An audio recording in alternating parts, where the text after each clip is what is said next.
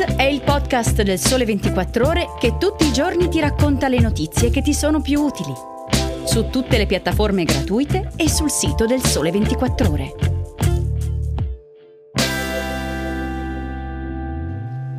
Buongiorno a tutti, buon sabato e benvenuti nel podcast Start. È Franco Sacci che vi parla oggi, proponendovi una selezione di tre notizie tratte dall'universo digitale del Sole 24 Ore. Come ci racconta Alberto Magnani su 24 Finlandia e Svezia avevano sempre guardato con freddezza un ingresso nella Nato. Ma la guerra in Ucraina ha cambiato tutto, come ha riassunto la premier finlandese Sanna Marin. Helsinki e Stoccolma stanno quindi valutando di avviare il processo di adesione all'Alleanza Atlantica. Una decisione finale in arrivo nell'arco di settimane, non mesi, ha sottolineato la stessa Marin. I due paesi scandinavi si aggiungerebbero ai 30 attuali membri dell'organizzazione con sede a Bruxelles, fondata nel 1949. Inizialmente la Nato contava 12 Paesi membri, cresciuti di numero nell'arco degli anni. L'ultimo ingresso è stato quello della Macedonia nel nord nel 2020. Ma come funziona l'ingresso nell'Alleanza Atlantica? È in teoria aperto a qualsiasi paese europeo, che però deve rispettare le regole contenute nello Study on Enlargement, un documento del 1995 che ha definito i criteri politici, economici e militari che devono essere osservati dagli aspiranti membri. È il caso del rispetto delle istituzioni democratiche, della presenza di un'economia di mercato e della volontà di contribuire al processo di stabilizzazione prefissato dalla Nato stessa.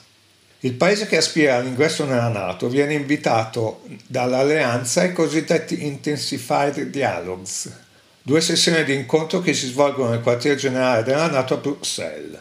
I paesi possono essere quindi invitati ad aderire al cosiddetto Membership Action Plan, un programma di formazione che permette di adeguarsi ai criteri e agli impegni richiesti per l'ingresso finale. Dopo questo iter, il verdetto sull'adesione viene espresso per consenso dal Consiglio Nord Atlantico, il principale organo decisionale della Nato, in una riunione fra i capi di Stato e di governo dei Paesi membri. Se gli esecutivi approvano la candidatura, tutti i membri NATO dovranno ratificare la nuova adesione all'alleanza. Una volta che tutti i membri hanno notificato il proprio via libera agli USA, depositari del Trattato di Washington, il segretario generale NATO invita il paese candidato ad aderire ufficialmente all'alleanza. Per lo svolgimento complessivo di questa procedura non esistono tempistiche a priori. Se da un lato esiste il caso della Bosnia, entrata nel Membership Action Plan dieci anni fa ma ancora non ammessa all'alleanza, per quanto riguarda Finlandia e Svezia le procedure potrebbero essere molto più rapide.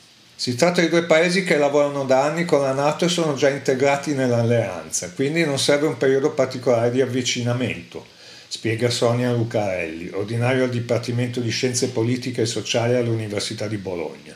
Quello che ci si può aspettare è che i due paesi facciano domanda di accesso e a quel punto tutto possa concludersi anche entro l'anno.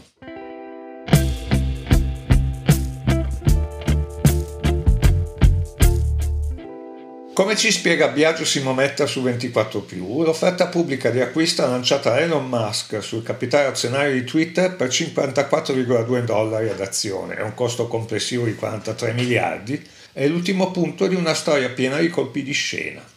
Musk è già il principale azionista del social cinguettante, dopo il suo acquisto del 9,2% del capitale.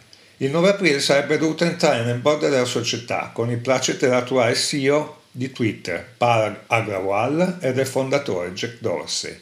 Ma proprio all'ultimo momento il patrono di testa aveva espresso il suo gran rifiuto, sicuramente dovuto al fatto che i membri del consiglio di amministrazione di Twitter non possono possedere per statuto più del 14,9% delle azioni.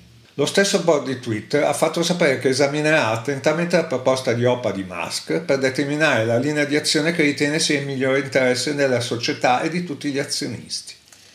Per l'uomo più ricco del mondo, che ha un patrimonio personale stimato in oltre 250 miliardi di dollari, l'acquisto di Twitter potrebbe essere un capriccio. Utilizza la piattaforma da sempre, con 80 milioni di follower, è uno degli utenti più seguiti al mondo. Ma l'operazione potrebbe avere anche un alto contenuto strategico. Twitter, per autorevolezza e storicità, rimane un social molto solido. L'unico ad essere rimasto sulla cresta dell'onda in tutti questi anni, di fianco ai giganti di Zuckerberg.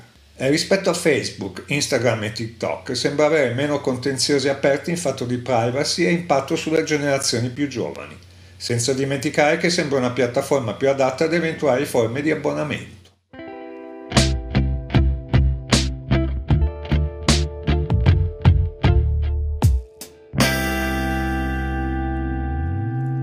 Racconta Pierangelo Soldavini su il sole24ore.com.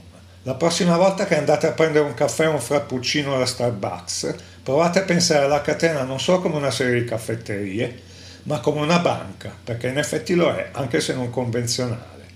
Howard Schultz, CEO dal 2008 e artefice dell'espansione globale del marchio, l'aveva già esposto nel suo programma quando aveva rilevato la società dei tre fondatori. Starbucks è una banca. Oggi quella banca ha più di 24 milioni di clienti e 1,6 miliardi di dollari di depositi. Per intenderci, è una massa superiore a tante banche americane. L'85% degli istituti di credito USA non arriva a un miliardo di dollari di raccolta. Per il momento la catena utilizza questa liquidità unicamente per fini interni e per agevolare i pagamenti dei clienti, ma con l'open banking che si allarga non si può escludere che Starbucks si metta a fornire servizi bancari a più ampio spettro. Le primissime mosse sono già state fatte. Dal 2001 Starbucks si è dotata di una carta fedeltà, ripensata totalmente da Schulz nel 2008 come una sorta di ricaricabile connesso a un programma loyalty. Di fatto i clienti possono utilizzare la carta a posto dei contanti e delle carte di credito per pagare le consumazioni accumulando punti fedeltà e sconti. La carta ad oggi vale attorno al 40% delle vendite del gruppo. Gli utenti sono abituati a ricaricarla con somme limitate e hanno fiducia nella tenuta di Starbucks, quindi continuano a fornire liquidità alla catena. Solo negli USA siamo a 1,2 miliardi di depositi. Per di più una percentuale vicina al 10% non viene utilizzata o viene dimenticata dai clienti sul loro account. Allo stesso tempo, a differenza delle banche vere e proprie, Starbucks non deve mantenere una riserva di garanzia, dal momento che la liquidità può essere utilizzata solo sotto forma di caffè e di altri prodotti, non di contanti. Anche altre catene retail e supermercati hanno meccanismi simili, ma quello di Starbucks ha raggiunto livelli davvero consistenti, diventando oggi il più grosso programma integrato di pagamenti mobili di punti fedeltà.